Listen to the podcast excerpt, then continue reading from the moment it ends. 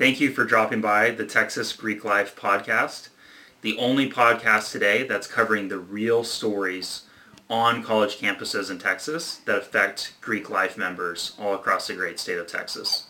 We're going to be bringing you interviews, exclusive interviews, with chapter presidents of fraternities and sororities, chapter advisors, as well as alumni who have uh, drawn on their college and uh, fraternity and sorority experiences to help them later on in life and bringing you those stories that are relevant and current and are actually affecting people today. So uh, that's the theme of the podcast. We're kicking it off with a bang for our very first episode. We have the former president of Tau Kappa Epsilon at University of Texas at Austin. Um, his name is Nate Carlson, and he has a really interesting story because what happened at his chapter, and I know this is a story that you know we're probably all familiar with, or have at least heard of it happening to some other fraternity or sorority, is the fraternity or sorority is going downhill. Nationals comes in, has to clean house, and uh, you know remove the members, and it's it's really scary for that chapter, and they've got to try to rebuild themselves up from scratch and revivify and revive their image on that campus and start again from zero and recruit brand new pledge classes. Um, Nate Carlson did that here at University of Texas with TKE to great effect, and he has a really interesting story to tell of how he was able to do that and how he's currently working to rebuild his chapter's presence at University of Texas. Uh, I really appreciate you stopping by. I hope this is an interesting story and provides some insight and entertainment for you. Thanks. My name is Zach. I'm here with the Texas Greek Life podcast. We're here with the former president of the UT chapter of Tau Kappa Epsilon, of which I was a member back in the day, although I'm, I'm not too old yet. So uh, I actually joined about, um, man, that's crazy. I guess it was eight years ago now. Yeah, that sounds about right. So that makes me feel a little old. but uh, I was a member of this chapter, joined about eight years ago. It was a tremendous fraternal experience for me where I made so many deep relationships and got so much more enjoyment and for fulfillment out of college than I would have otherwise. Mm-hmm. That it, it, was just incredible. Um, I kind of distanced myself from the fraternity and was less involved for a period of quite a while now, honestly, um, right. maybe three or four years. That was mostly because I was starting my first company, and it's brutish, brutally, you know, difficult, and I had to work, you know, 80 or 90 hours a week, and I had crises, a series of crises mm-hmm. at that mm-hmm. company, like you do when you're when you're growing a business. Um, that required all of my attention and effort. Um, and I saw some things I didn't like about the fraternity, um, about some of the members that they were letting in. Towards the end, it just you know, TKE for me was always about a group of guys that I wanted to be around and that I wanted to be like and that I wanted to kind of grow up as a man together with these people that I really truly respected. And so a lot of that was lost when I saw the types of members that I didn't want to be like, you know. Right. Um, even though they were younger and I was trying to, I was supposed to be there to help them. I just, uh, the quality of the membership went down. And so I became less involved for those two reasons. And so I'm really heartened and inspired. And I think uh, a lot of other alumni of our chapter feel the exact same way that, you know, you, you guys are building such a great group of guys. And from everyone I met there the other night, um, it was incredible. Mm-hmm. So I think that the guys um, that you guys are bringing in is uh, right now are really great. And we're just here to give some backstory and talk about how our fraternity chapter, um, you know, started and then uh, you know, got closed down because originally because there was a fire, mm. yeah, which is a really random reason, and then about how uh, they had a problem that a lot of other fraternities experience, you know, possibly sororities too. I don't know as much about sororities, where the membership goes down, they run into some troubles, they lose their house, something mm-hmm. goes wrong, and they lose the quality of members, and they've got to uh, have nationals come in and do evaluation and say like, hey, we got to kick all these guys out and we got to start afresh. And I think you guys have done that in a pretty successful fashion, and it's a really interesting story for other people. So that's why we're trying to share it on this podcast. You know, the Texas Greek Life podcast. We're hoping that um, older members of, of our fraternity or other Teke chapters or other fraternity chapters um, will gain insights from this or uh, just give them some helpful information and some, some interesting stories.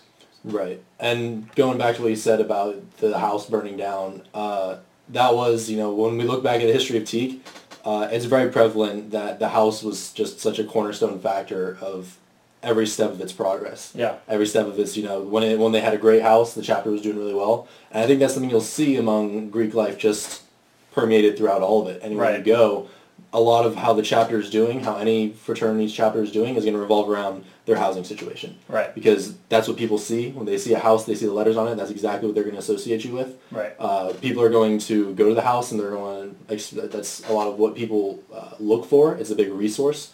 Um, offering housing to your members is a great incentive for people to join. Uh, it's going to contribute to your brotherhood because you have a place for members to congregate. And so coming in, we knew that was going to need to be, uh, when we came back to start this third iteration of the chapter, we knew that securing housing was going to be the first step. Um, but Okay. kind of going back and talking about the history of Teke a little bit. Yeah, so let's talk about the history of tea because the housing Yeah. thing is really interesting, and that'll probably be the latter half of the podcast. So what, what I want to do is just orient people that are listening to this that are, are just listening to it randomly. I kind of gave a little spiel that might give some backstory, but we're talking about a fraternity chapter at University of Texas Right. um, here in Austin. University of Texas is a really big school. Um, it's, 50,000 students. Right. It's one of the biggest, most prestigious schools in Texas.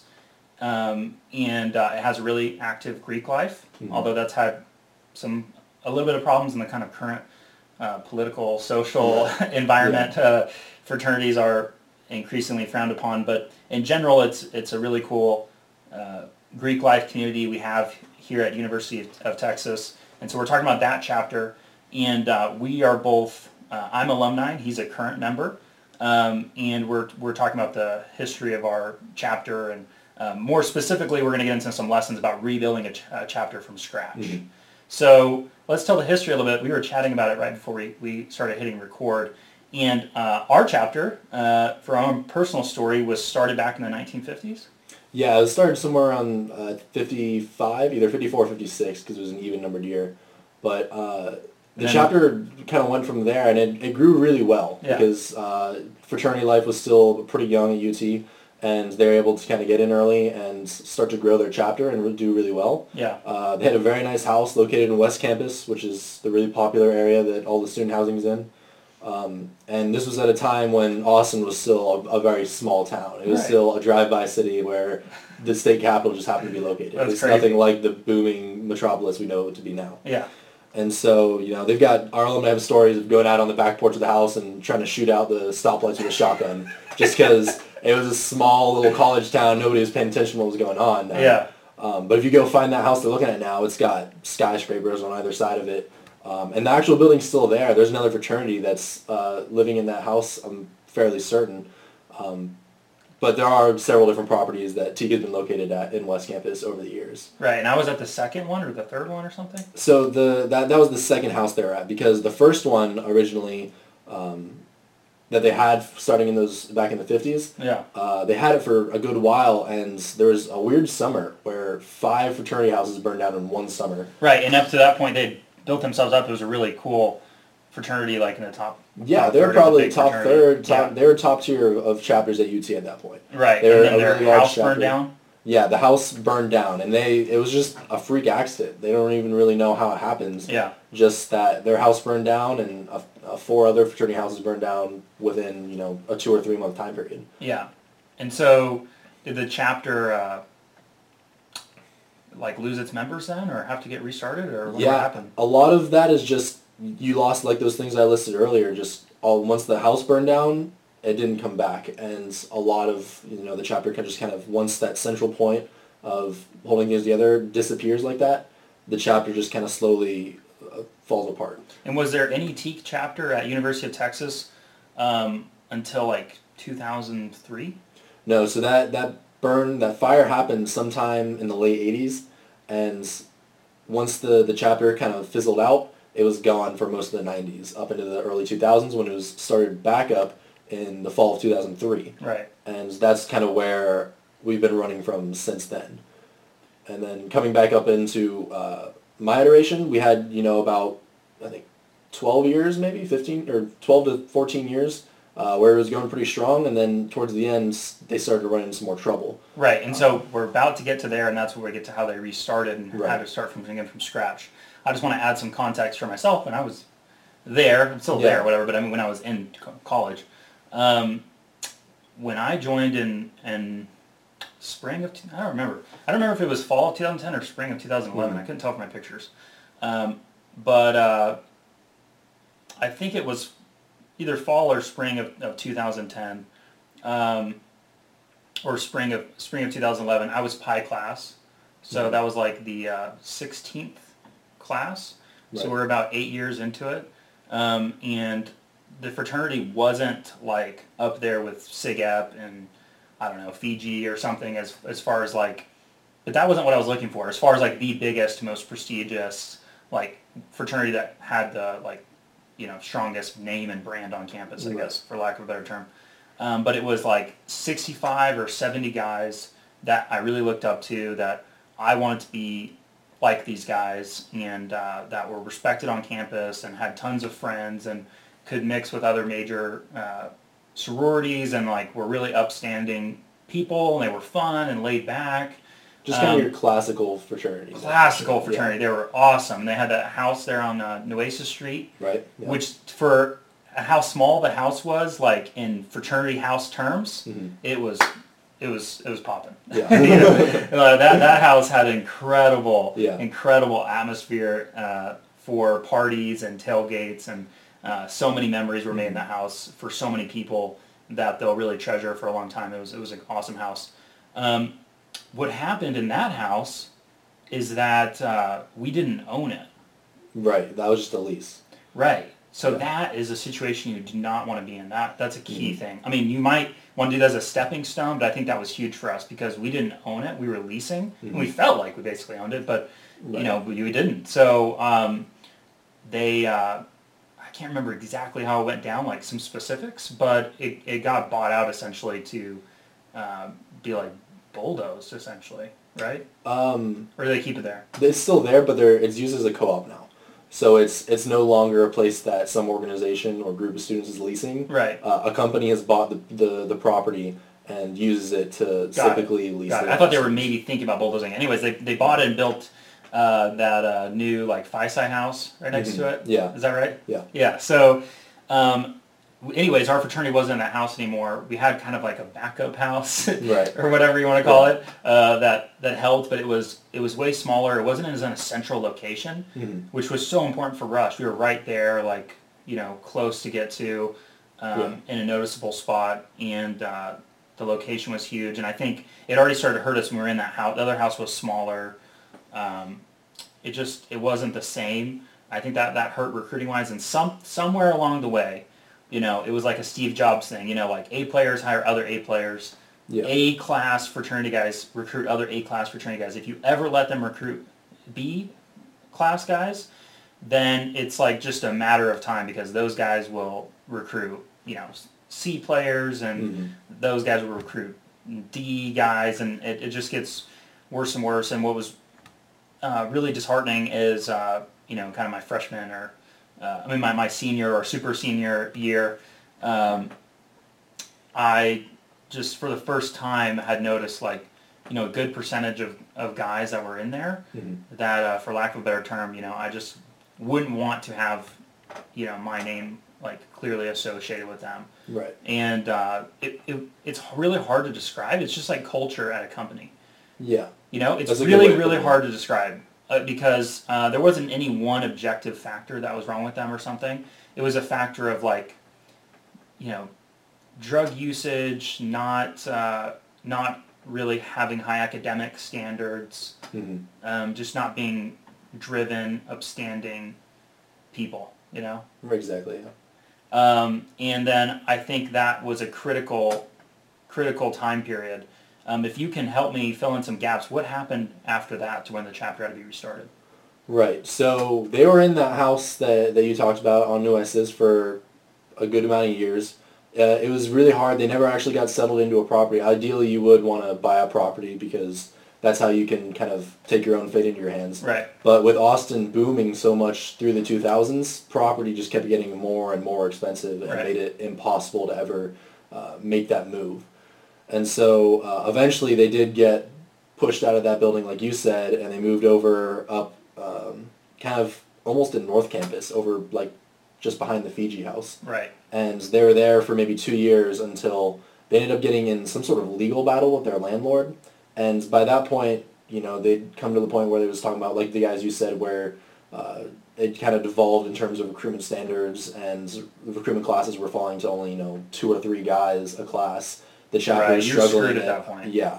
And so basically, uh, Nationals looked at this and the alumni looked at this and said, this chapter is struggling, it's basically failing, and now they're in a legal battle with their landlord, and they're going into debt, and it's just a mess. Like, we gotta, we gotta shut this down and, and start over. Right. So uh, they came in and and basically essentially cut a deal with all the members saying, hey, if you'll all just step down and leave and basically go inactive until you reach alumni status, uh, we'll take care of all this debt problem for you, and then we're just going to start the chapter over. And so, you know, they pretty much all took that deal and said, okay, we'll get out of this debt that we've put ourselves into and just sit it out until we graduate. And uh, they started the chapter over. And so that whole deal was struck in the spring of 2016. Okay. And I came in for my freshman semester the fall of 2016.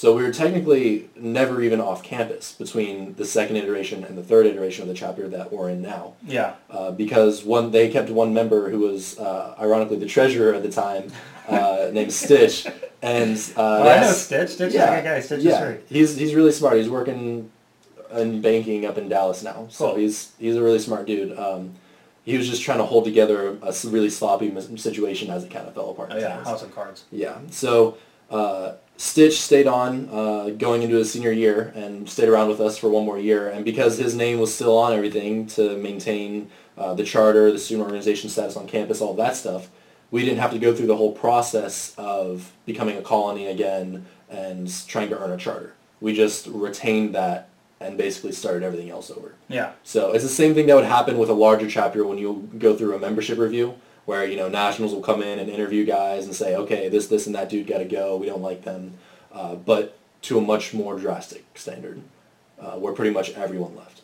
Okay, and that's what I want to pick apart because that's really the uh, one of the most interesting aspects of this, which is uh, what do you do when you're starting at zero? And then I think one other interesting question is when should nationals?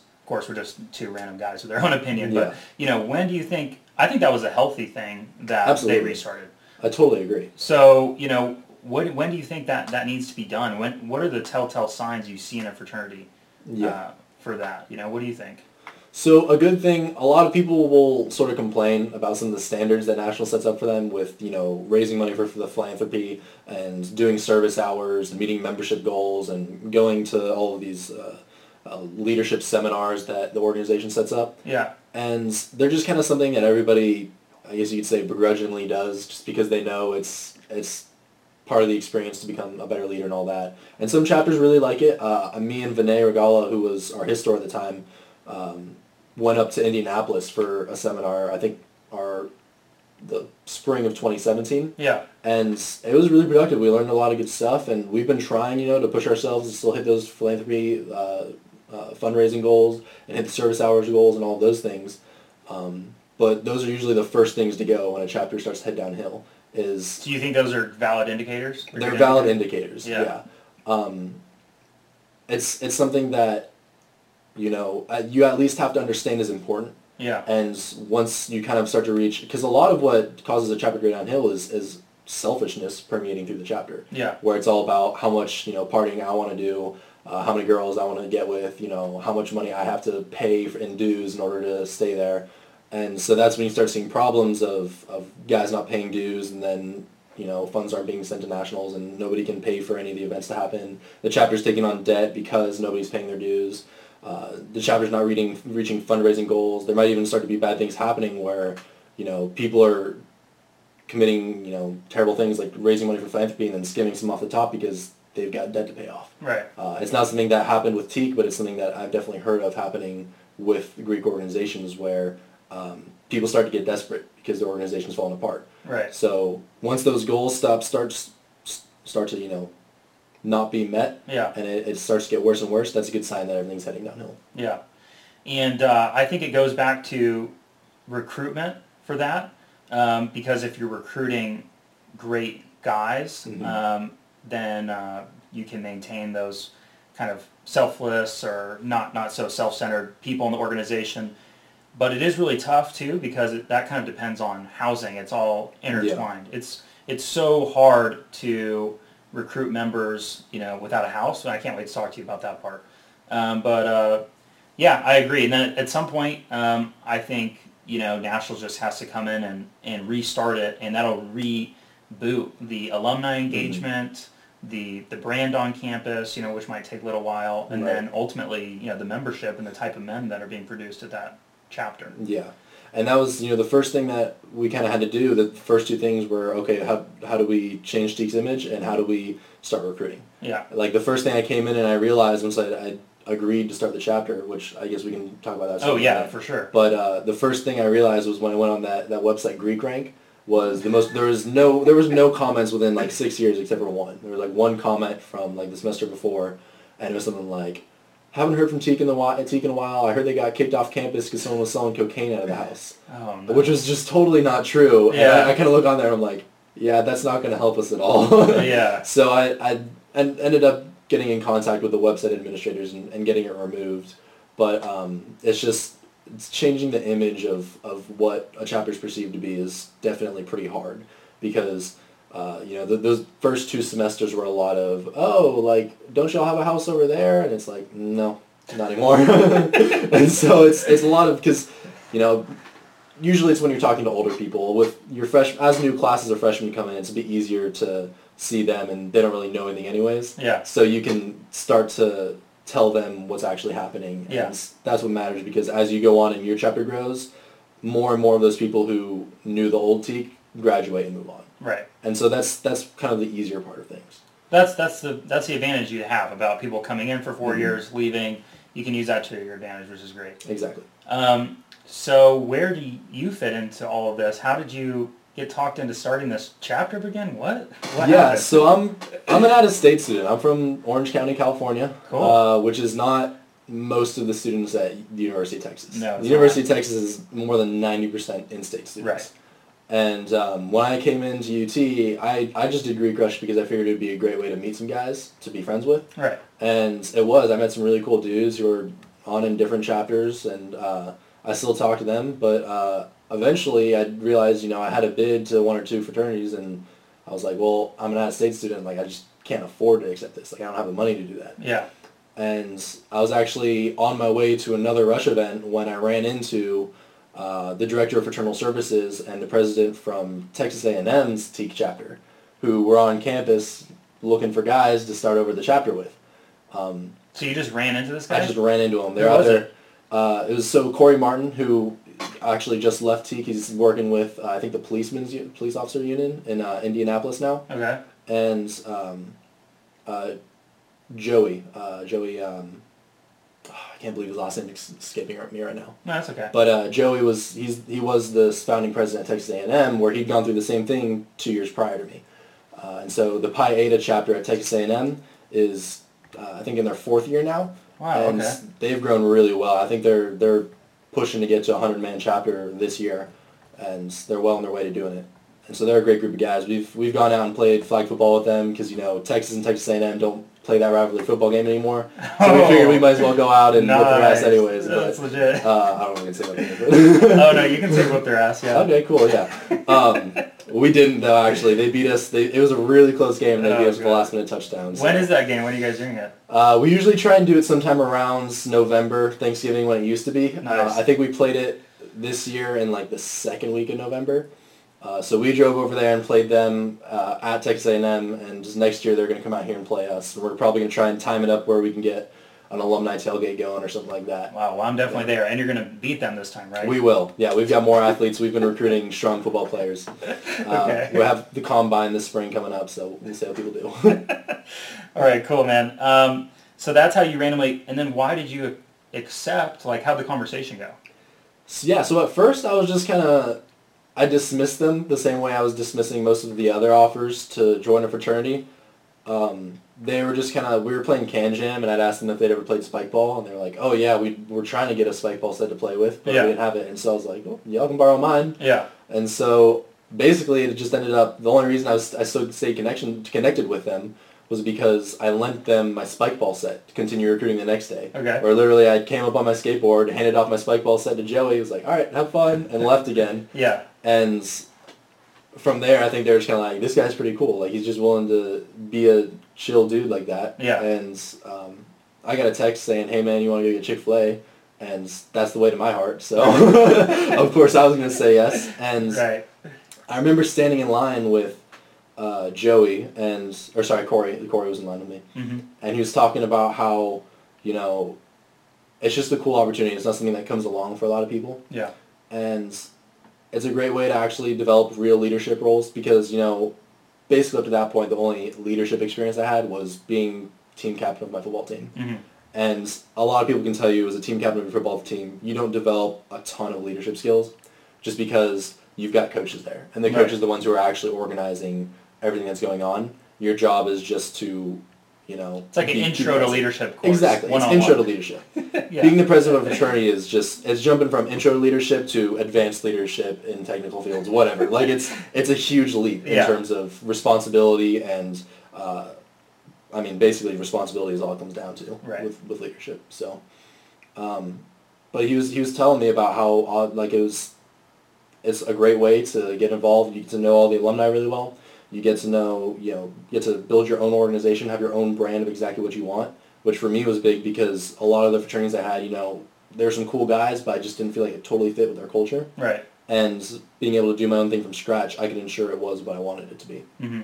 And between, you know, those three reasons, that was about all it took to get me on, on board. And Joey came in and sealed the deal, just telling me about his experience and like how it's affected him and how he's really appreciated going through the whole process. And this is uh, just to make sure I'm, I've got my orientation right. This is Joey who started the TK chapter at Yes, at Texas A&M. Wow, that's cool. Okay. Mhm. I'm gonna have to uh, talk to him after this. By the way, sounds like Yeah. a really interesting guy. Um, okay, so you accepted this challenge, um, Mm-hmm. and uh, what did they say your role was? You're just the uh, founding something. Yeah, so they, they basically said like, yeah, you'll you can be the president or whatever you want to be. Yeah. Uh, just go try and find one or two dudes who can start the chapter with you. okay. And so I remember him being like, uh, yeah, go find some people who can do this with you, and thinking, I don't know anybody. Like, I just got here from California. I the only people I know are my cousins who live in Dallas, Yeah. and my grandma who's in San Antonio. Right. So I'm gonna have to go find someone to to do this with me. Right. And uh, I remember just shooting out texts to guys I'd met at orientation. And one of the guys I'd met at orientation was a guy named Owen Mann. And he was one of the probably the first three names that popped in my head. Yeah. And I shot a text out, and I didn't really think it was going to happen just because, like, we'd met at one orientation tour and hadn't seen each other again. And I was like, hey, man, haven't seen you in a while. You want to start a fraternity? and I sent that to, to two or three guys, and I got no, no, Hell no. Yes. Yeah, and then I got, but then no, then I got a yes from Owen. Yeah. And I was like, okay, well, just come out and meet us. And so Owen shows up at this barbecue place, and now it's me and Owen and Joey and Corey sitting at Freedmen's barbecue. Yeah. And I'm like, okay, I guess we're gonna do this. Yeah. So from there, we just started to run with it and haven't looked back since. That's awesome, man. And then how many people are you able to get in the uh, initial class? So that first class was uh, Like there was actually, so there were five? five of us. There were five of us. Uh, only four were initiated because one had to go home for some family stuff. Okay. uh, around the time of initiation. But it was uh, me and Owen and two other guys, Owen's roommate James and another buddy from their hometown high school, Christian. So thankfully Owen was an in-state student. He was from Houston, so he knew a couple people at UT already, which helped us with getting those first few guys in. And when when was this? What semester was this that you guys were restarting? This was the fall of 2016. Fall of 2016. Yes. Got it. Um, cool. And then uh, how did you guys grow after that? How how how did you? What's it up to today? Uh, today we currently sit at 22 members. Okay. Uh, so that's after three semesters. Uh, going into this semester, we're we're trying to double our size, which is you know a huge task to take on. Uh, we're in the middle of rush right now, and it's going pretty well. Yeah. Uh, we'll see if we get there, um, but that's you know membership is the lifeblood of the fraternity, Right. and so recruitment has always been the main goal. And your in your vision, what would you like to see Teke get to eventually? by the time I graduate, I'd like Teke to be right around the size of a hundred man chapter, Okay. and I don't think it's too far, you know, because it, it grows faster as it gets bigger. Right. Uh, it's you know hopefully when we're at a 40 man chapter we're still not taking pledge classes of six or seven guys. Right. Hopefully, by the time we're at forty man chapter, we can take we can be easily taking pledge classes of twelve to fifteen guys. Right. You know, um, because recruitment's a big thing for us. We have to make sure that we're growing. Otherwise, like it's so easy for new chapters to just kind of fail and fade into obscurity and be present for a six period, six year period of time. Right.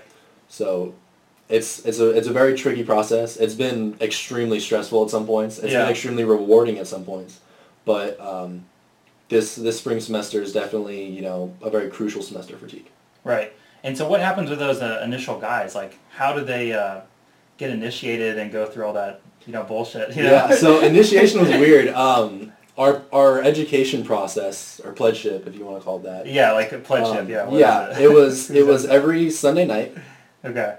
either Sunday or Monday night. We'd go into the student union and I'd pull out my laptop and I'd have Owen and Christian and James and Daniel and we're all crowded around my laptop and we go we do a go-to meeting with Corey Martin and we essentially just go through the Teke guidebook uh, one chapter at a time and he kind of explains to us some of the stuff we might know and then he goes you guys got any questions? And of course we don't know what to ask because none of us know what we're doing. Yeah. and so it's usually a no we don't have any questions. He goes, awesome. Uh, just keep recruiting guys. Okay. and it went from there. And for a while we didn't know where recruitment I don't know if you got lucky because there was no older guys to pick on you, or uh, if We if, you're, if you missed out. yeah, a little bit. I really, don't know. It's really hard to tell. Yeah, because you know some of the, some of the newer classes, you know, where we've we've got them, you know, locked in with each other, doing more stuff Yeah. together, like being in a group. Uh, they definitely bonded together better than we did. Right. It took me a lot longer to get to know Owen and Christian and James than it did to take, you know, from our new pledge class. Than it took, you know, Nick and Daniel Hawk to get. Because a lot of the pledging, when you're trying to put so much pressure on the pledges as an outside group of the older Mhm. men of the fraternity, is you're trying to get them to force to work together as a Exactly. team and bond and say, all right, if we're going to get through this, we're going to have to get through it together because it's, it's tough. Yeah. you know. Um, but anyway, so you, that's that's a really great uh, story. What are some lessons that you could share with people if they're starting at zero? And then we'll do a different set of lessons for when you're trying to get to, you know, 50 after you've got your first five. Yeah. What do you do when you're starting at zero? You just what do you It's do? all about who you start with. Yeah, those first few people you get are going to define your chapter. Yeah. Like I'd say the first eight people who come into your chapter are going to define it. And if you look at, you know, the first eight people in a Teke, that's definitely who does define it. Yeah. You know, between me and Owen and James and Christian and Cameron Nikru and uh, Vasilios, uh, who's our Greek buddy. Like those, like that's only seven, but Yeah. you can just look at the first few guys in, and that's you know that's how the chapter's going to grow for the next. That's how it's going to be for the next four years. right. Um, and so it's extremely important that you find guys who are upstanding men, guys who care about their grades, guys who are going to care about the chapter, and and those need to be the type of guys that you continue to recruit. It's just like-minded people. Yeah, Uh, two other points that I give you: uh, try and find guys who have uh, connections to where you are. Like if you can find someone who lives in state, that's great. If you can find someone who lives in town, that's even better. Yeah. Just because you can be there. Uh, a big thing for UT is you know fall rush starts in June. Yeah, like all summer long people have stuff going on. So it's important to make sure that you can be there and be present to help you know build your chapter as much as possible. Right. uh, also i'd say the biggest one of the uh, it's not a really mistake. You know my our first semester on cha- on campus we had the highest chapter gpa of, of any fraternity by a long shot. Yeah, by like two tenths of a grade point. Yeah, um, so we did really well, and that's because we had a bunch of really smart guys. Uh, Owen and Christian were both petroleum engineering majors. I'm an aerospace engineering major, and James was a business major. yeah. And we all had very, very So James had it easy. The rest of y'all had Exactly, yeah. exactly. But even James, James came in, you know, pretty much a full semester ahead where he was already taking upper level courses. Yeah. But those were the things that kind of caused us issues because, you know, petroleum and aerospace engineers are a lot of pretty nerdy kids, not exactly the types who are going out to join, like join and start a social organization. Right. So if you can go find, you know, a couple more business majors, a couple more government majors, uh, some communication majors, like those guys who, uh, this the, the career set that the major that they've chosen kind of points towards being able to network, being able to communicate with people, connect with people. Yeah. That's a lot better than going with engineers who came to school to learn how to do math. Right. Because the, because the people who came to do business and, and do communications, part of their learning process is learning how to communicate with people. Right. And so starting a fraternity is something that offers a lot more to them and something that they're much more interested in. Got it. Um, those were those were excellent tips, man. Um, And uh, you know, just want to tell you again that uh, I'm really proud of you, and that's that's really incredible that you guys were able to do that. I'm really thankful for that. Mhm. Um, so now at the uh, at the point where you guys are now, um, and you have 22 members, I guess, um, and who knows how many you'll have after this rush, right? Um, what is the important thing moving forward? You know, what when someone gets, they can pretty much just apply your advice from the first two or three. I think I think they're not going to go wrong if they get that initial group right, and they just do logical things and get help and advice from their nationals and you know follow a, a typical rush strategy. They're going to be able to get to you know tw- 20 or 30 or something if they selected the initial guys uh, in a proper manner, guys that other people that come along behind them are going to want to be like them. That's what that's what causes people to join a fraternity. They want to be more like the people. They want to spend time with the people that are in the fraternity. So I think you hit the nail on the head there.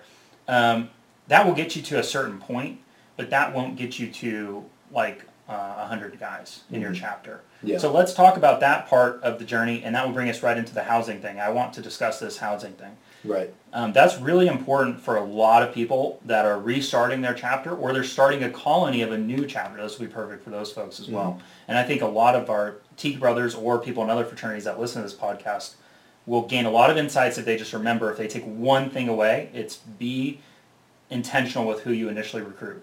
But the next thing is, okay, so what do you do when you're trying to break out? Uh, you have kind of a seed or a small tree planted and you want to join the leagues of the other big, you know, fraternities on your campus and really grow into it. What is, how do, how do you get there?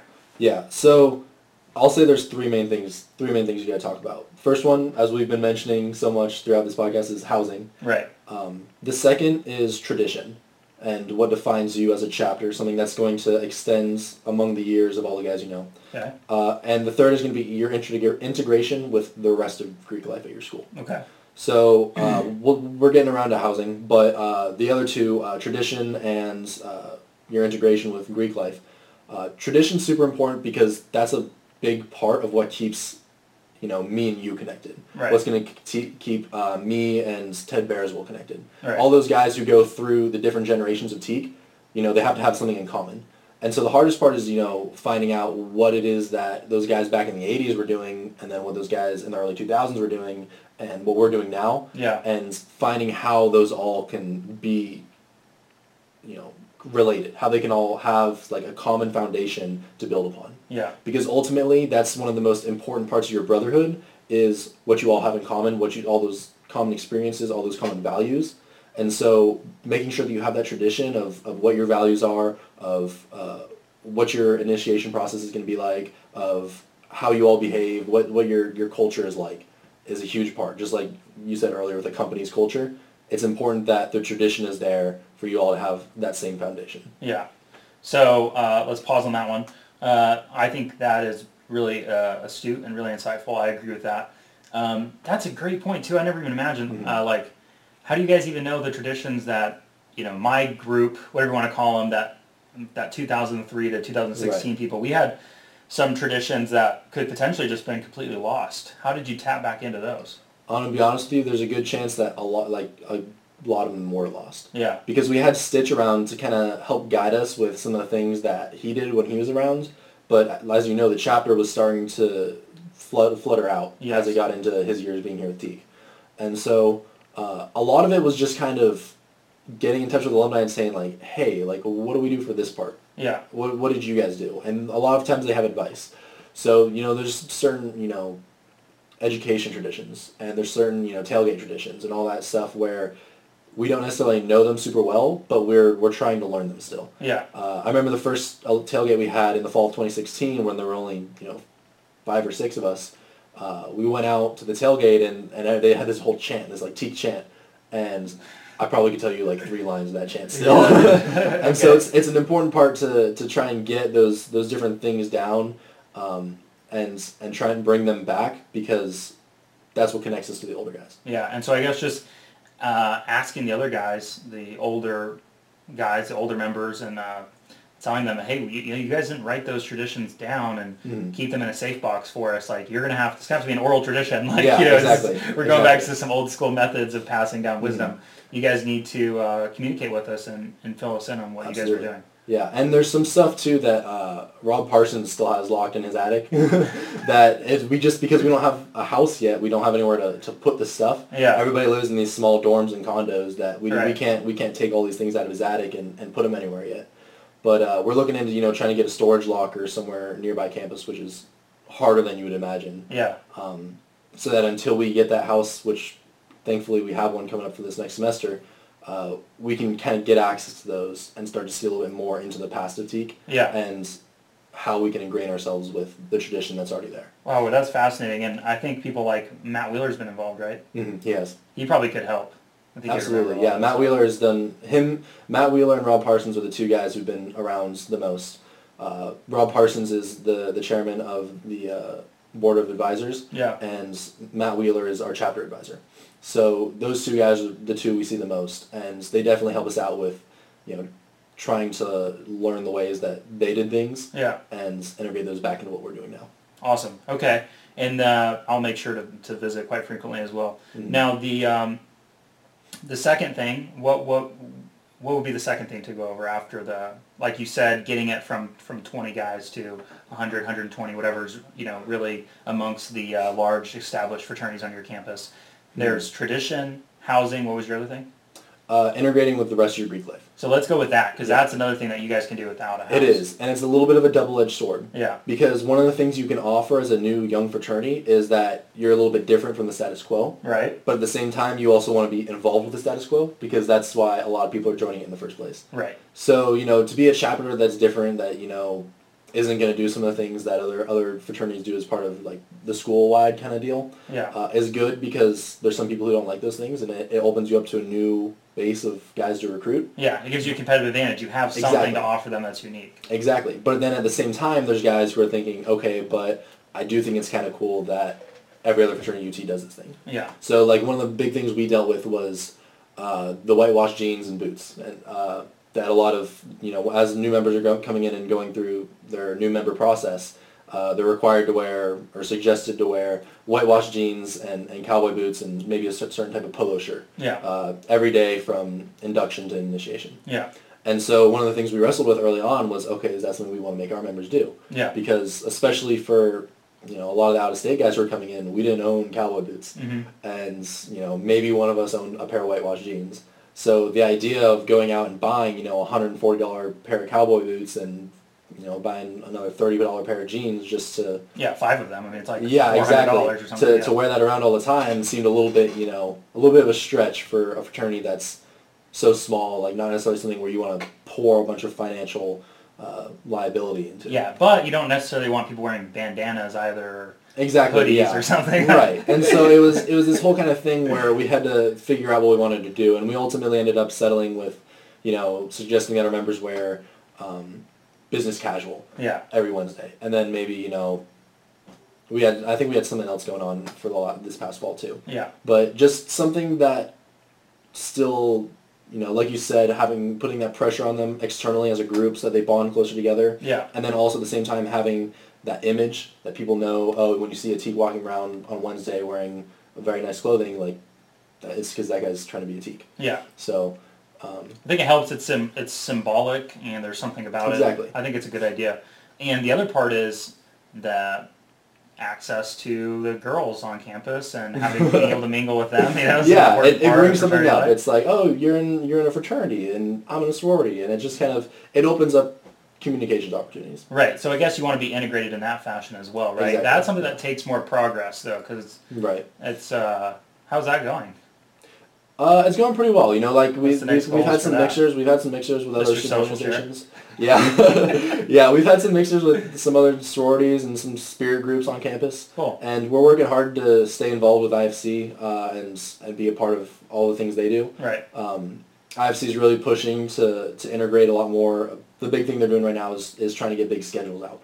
Uh, they'll have all the social events and philanthropy events and recruitment events for all the different fraternities listed so that you know people can schedule around each other, keep parties from conflicting, keep philanthropy events from conflicting, um, and just make sure there's more communication there so that chapters can coexist more rather than compete.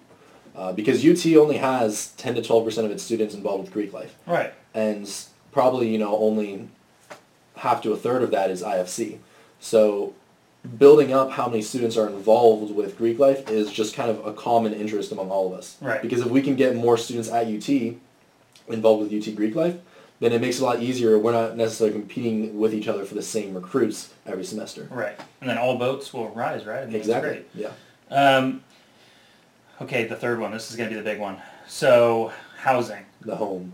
Yeah, you gotta have a you have to have a fraternity house Mhm. or a sorority house if you want to establish yourself and really sink in and lay down anchors to be around for a long haul and be Right. able to withstand and, and buttress yourself, you know, that one bad rush class or whatever isn't just going to totally knock down the whole thing. Exactly. Um, and it helps you get, I mean, let's be frank, it helps you recruit more people and more high quality people Absolutely. you have a fraternity house that everyone can can come together, congregate at, and it's a it's a social symbol, and it's it's a place where you can have, you know, better parties, which I know sounds silly, but it is important part of the uh, experience. You know that you can have that social experience that you can't Right. get when you're outside of Greek life. It's really really compelling to Mhm. to young guys.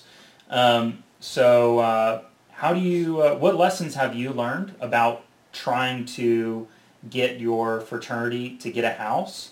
And let's just talk about that for the last section of the podcast. That's going to be fascinating. Yeah. So as you mentioned earlier, the hardest thing about housing is dealing with a lease. Because like you said, you Teke was in a, a lease over on Nueces for like a decade almost. Yeah. And it's hard because you need that house. You can't afford to buy a house, so you got to lease a house. But there's also drawbacks to being in a house that you're leasing. So um, the big thing is that you know in order to get a house purchased, you have to show your alumni as the people who are going to invest the money in, into your organization to purchase that property and get that house. You have to show them that you're able to maintain it, that you're able to consistently fill it, and because ultimately that's what makes it financially viable. Right. And that's ultimately the most important thing is that this house isn't going to be an economic burden on anyone. Right. So the big thing is you have to grow to a big enough size to be able to, to warrant owning a home. And you don't want to you don't want to pull the trigger too soon when you're only a 30 man chapter and say, "Hey, we can we can fill a house that only sleeps 7 people." Uh, and then go out and purchase a house that you know seven people can live in, but then be stuck with this property that you now own that you're now responsible for, and you don't want to go out and pay fees to to move out of that one and into another one again when you get bigger. Yeah. So leasing a house, we decided was a more was a more viable option for the interim Right. because we wanted that property to be able to do those things you said, to be able to, to have parties, have storage, have recruitment events, have a central place for our brothers to congregate, um, and and really just contribute to the brotherhood, the social, just every aspect of our fraternity. Right. But we didn't want to lock ourselves into a small house because you know you're essentially locking yourself into being a small chapter. Right. So we secured a lease. We have just huge, enormous amounts of thanks to Frater Cameron Nicru uh, for that process. He did. He spent countless hours working with uh, a realtor and going through himself and just working on all those different things in order to, to put it together and really organize it so that we could get it. And we ended up leasing a house that's uh, right on Dean Keaton, uh, close to all the engineering buildings, which is perfect for our fraternity because we've got so many petroleum and aerospace and mechanical engineers. in Bring it. it on. That's fine. Yeah, and um, it's a pretty great place to, to stay. And even within finding the lease itself, we had a whole problem of getting guys, you know, okay, we got to find the guys who can live in the house, guys who can afford it. How do we split it so that guys can be comfortable with who they're living with and be able to afford the rent that they're paying? Um, how do we find a property that'll be okay with a, a Greek organization moving in? You know, Right. with so much of the, the media that surrounds Greek life nowadays, there's a lot of bad perceptions of, of what goes on in a fraternity house. Right. And so the idea to a landlord of having a fraternity move into your property is just imagine like horrifying. Probably the worst case scenario of what type of tenants you could have. Yeah. So uh, luckily, you know, the fact that we've got outstanding member that we have such a high GPA that we've been involved with all of our philanthropy and community service stuff that we don't we haven't any run in with authorities or anything like that. Mhm. We're a new organization of young men uh, that helped us we with with getting a property.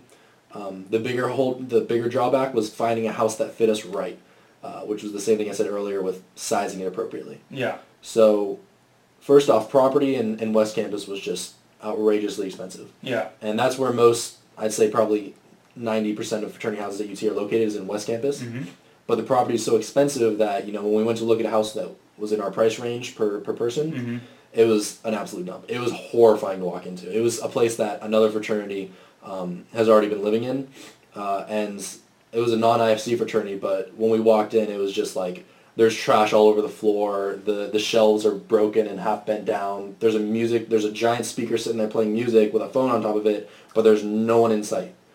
Yeah. And the whole place was just really, really run down. Versus, you know, when we go out to just on the other side of campus, just right off, you know, two blocks from the engineering quad, Yeah. um, we, we were looking at one house that even had a pool. Yeah. so ultimately, it was, it was all about trying to find a place that, that fit us well, that was close to where the students that we're recruiting are going to be, um, that's close to where our members need to be every day, that has the space we need in order to have our events. And ultimately, we, we found a property that fit us really well. So we're, we're thankful for that. Cool. And then you, I guess the strategy would be to first lease a place, you know, use that as a springboard and keep executing rush effectively until you mm-hmm. get big enough that you can buy a house. Exactly.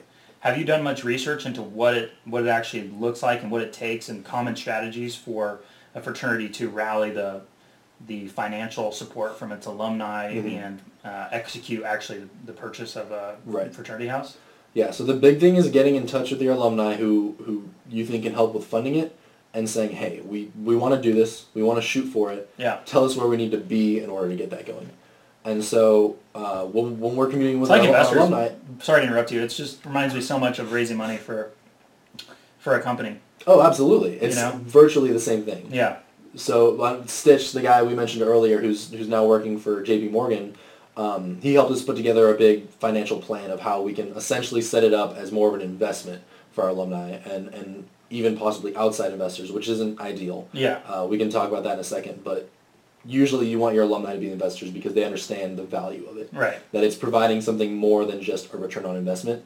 Uh, we're, we try to offer some sort of return on investments that alumni aren't, you know, losing out on the money that they're they're putting they're investing into the fraternity. Right. Maybe But- a couple hundred thousand dollars or something. Exactly. Yeah. So with that money, you could be you know putting it in, into stocks or bonds and, and making you know six somewhere between four and six percent yield yearly on it. Yeah. And we don't want we don't want our alumni to feel like they're putting all this money into it and just missing out on that. Right. And so it's it's fair to offer a return on investment Yeah. that's that's comparable. Yeah. So we tried to set it up in a way that makes it uh, financially ideal, but then also contributes to the fraternity and helps build up that organization that they care so much about. And the big thing was saying, okay, where do we need to be as a chapter to make you feel comfortable with helping us take that next step? Yeah. And so a lot of our alumni laid it out plain and simple. They said you need to be at least three times the capacity of the house, or four times the capacity of the house. Right. And so we said, all right, that's what we'll do then. We'll go lease a house and we'll recruit until we've got, you know, 80 guys. And then we'll be able to go back and say, hey, we've got 80 guys. Can we try and, and purchase or build a, a 20-man house now? Yeah. And that's ultimately, it's, it's a long process. So the earlier you can show that you're carrying momentum, that you're going to continue your recruitment to, to keep building, the earlier you can get them comfortable with starting to p- take the initial steps of uh, you know, forming an LLC and, and or building a trust or whatever it's going to take to go out and purchase that property and, and start the process of uh, building or renovating or acquiring the house that you want. Right. And and within that, there's a lot of other things about you know how you're going to structure the investment, how you're going to uh, secure the property. Um, there's different ways that you can find. There's some uh, decrepit properties that have been uh, foreclosed or uh, abandoned in West Campus. Yeah. And so going out and trying to get the city to let you place in an options order on, on that property to secure it is, is just, there's a lot of complex things that go into it. Right. So having the alumni help of, of people who are involved with the city planner's office, people who know the way around the real estate market um, and the housing industry, uh, that is just an invaluable resource. Yeah. So look for look for some alumni who's successful in real estate. Absolutely. We even reached out to some alumni from the USC chapter uh, to help us. You know, US the, our chapter at USC has two houses actually, and so we figured we'd reach out to their chapter advisor and see uh, how they went about structuring that process because they're obviously very familiar with it. Mhm. So um, they were extremely helpful with um, getting us all caught up on what we needed to do in order to secure a house for ourselves. Okay. Um, damn.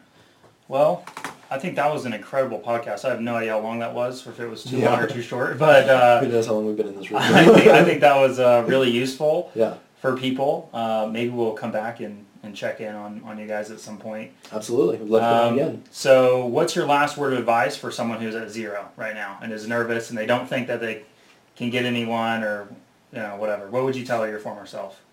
Carefully evaluate how committed you are to it. Yeah. Because it's an all or nothing thing. And I'm not just saying it's a most or a little, it's all or nothing. There have been a lot of times when I felt extremely discouraged about taking on this, this process of raising this chapter. And there have been times when I've been extremely ecstatic about it, but it is a roller coaster of emotions. And, and I've seen, you know, the guys who are around me, all, all the other dudes who've been in here since, you know, day one or day 10, Mhm. I've seen how the roller coasters, you know, sometimes gotten the best of them. It's not for everyone, and it's going to show in the guys you recruit. Um, part of being a leader is being able to inspire people, being able to encourage people to pursue a cause, and that's ultimately the ability you're going to develop the most when you try and start a chapter. And Yeah. it is something that you're going to use the rest of your life, and it's something that you definitely need to actively try and learn. Um, and if you can master that skill, it'll take you wherever you want to go. All right. Well, that was fantastic. I really appreciate you Absolutely. uh, restarting Yeah. this chapter and for giving your advice to everyone else and sharing this with uh, the world. sure thing. if it's on the internet, it's technically sharing I it with guess, the world. yeah. So uh, I really appreciate it. Absolutely. Thanks for having me out. Yeah, no problem. I hope that was a really interesting interview and you enjoyed listening to that and hopefully got something out of it. I just wanted to tell you that this podcast is sponsored by Modern Greek, a fraternity and sorority apparel company unlike any other in the United States. Um, at Modern Greek, we believe that there's three main problems and just shitty parts of the ordering experience as a fraternity or sorority. The first one being collecting all the orders and payment from everyone individually and doing these online orders properly. The second one being the pass out process and actually distributing those shirts and that apparel to your members after the order comes in. And the third pain point uh, and difficult part of the process just being the production process after your order is placed. Is it going to be consistent? Is it going to come in in a timely fashion? And is there any transparency in that production process? So the way that we solve the first problem is through a proprietary online ordering platform that gives the t-shirt chair complete transparency and is the most advanced in our industry. You can log in with Facebook so your members don't have to create their own login, save their credit card, and like I said, the t-shirt chair sees a behind the scenes look at how that online order is progressing. So we've taken the pain out of collecting payment from members. And for that handout process, we have the most advanced and convenient individual bagging process in the country. So when your order arrives at your fraternity or sorority chapter in the lobby, it's alphabetically organized and uh, members can just go to the right box that's, you know, uh, alphabetically organized with their last name in there and they grab their, their order. It's all in one bag labeled with their name on it. So the handout process is completely painless for the t-shirt chair to do. And the last problem is that production process. We've solved that by having an extremely consistent two-week turnaround and by giving you complete transparency in the process with our order tracking technology that lets you see tracking information. Every single fraternity and sorority member will know what step their apparel is and being produced and delivered to the house. Um, all of that we do for prices that are comparable, competitive, and uh, we offer price matching, so they're exactly the same prices that you're probably used to paying with any other Greek licensed apparel company. Um, so it's not for outrageous prices either. Uh, that's our sponsor, Modern Greek. Please go check them out. It's at moderngreek.us is the website. And if you have a quote or you want to, you know, seriously inquire about a specific order, you can go to moderngreek.us slash quote request.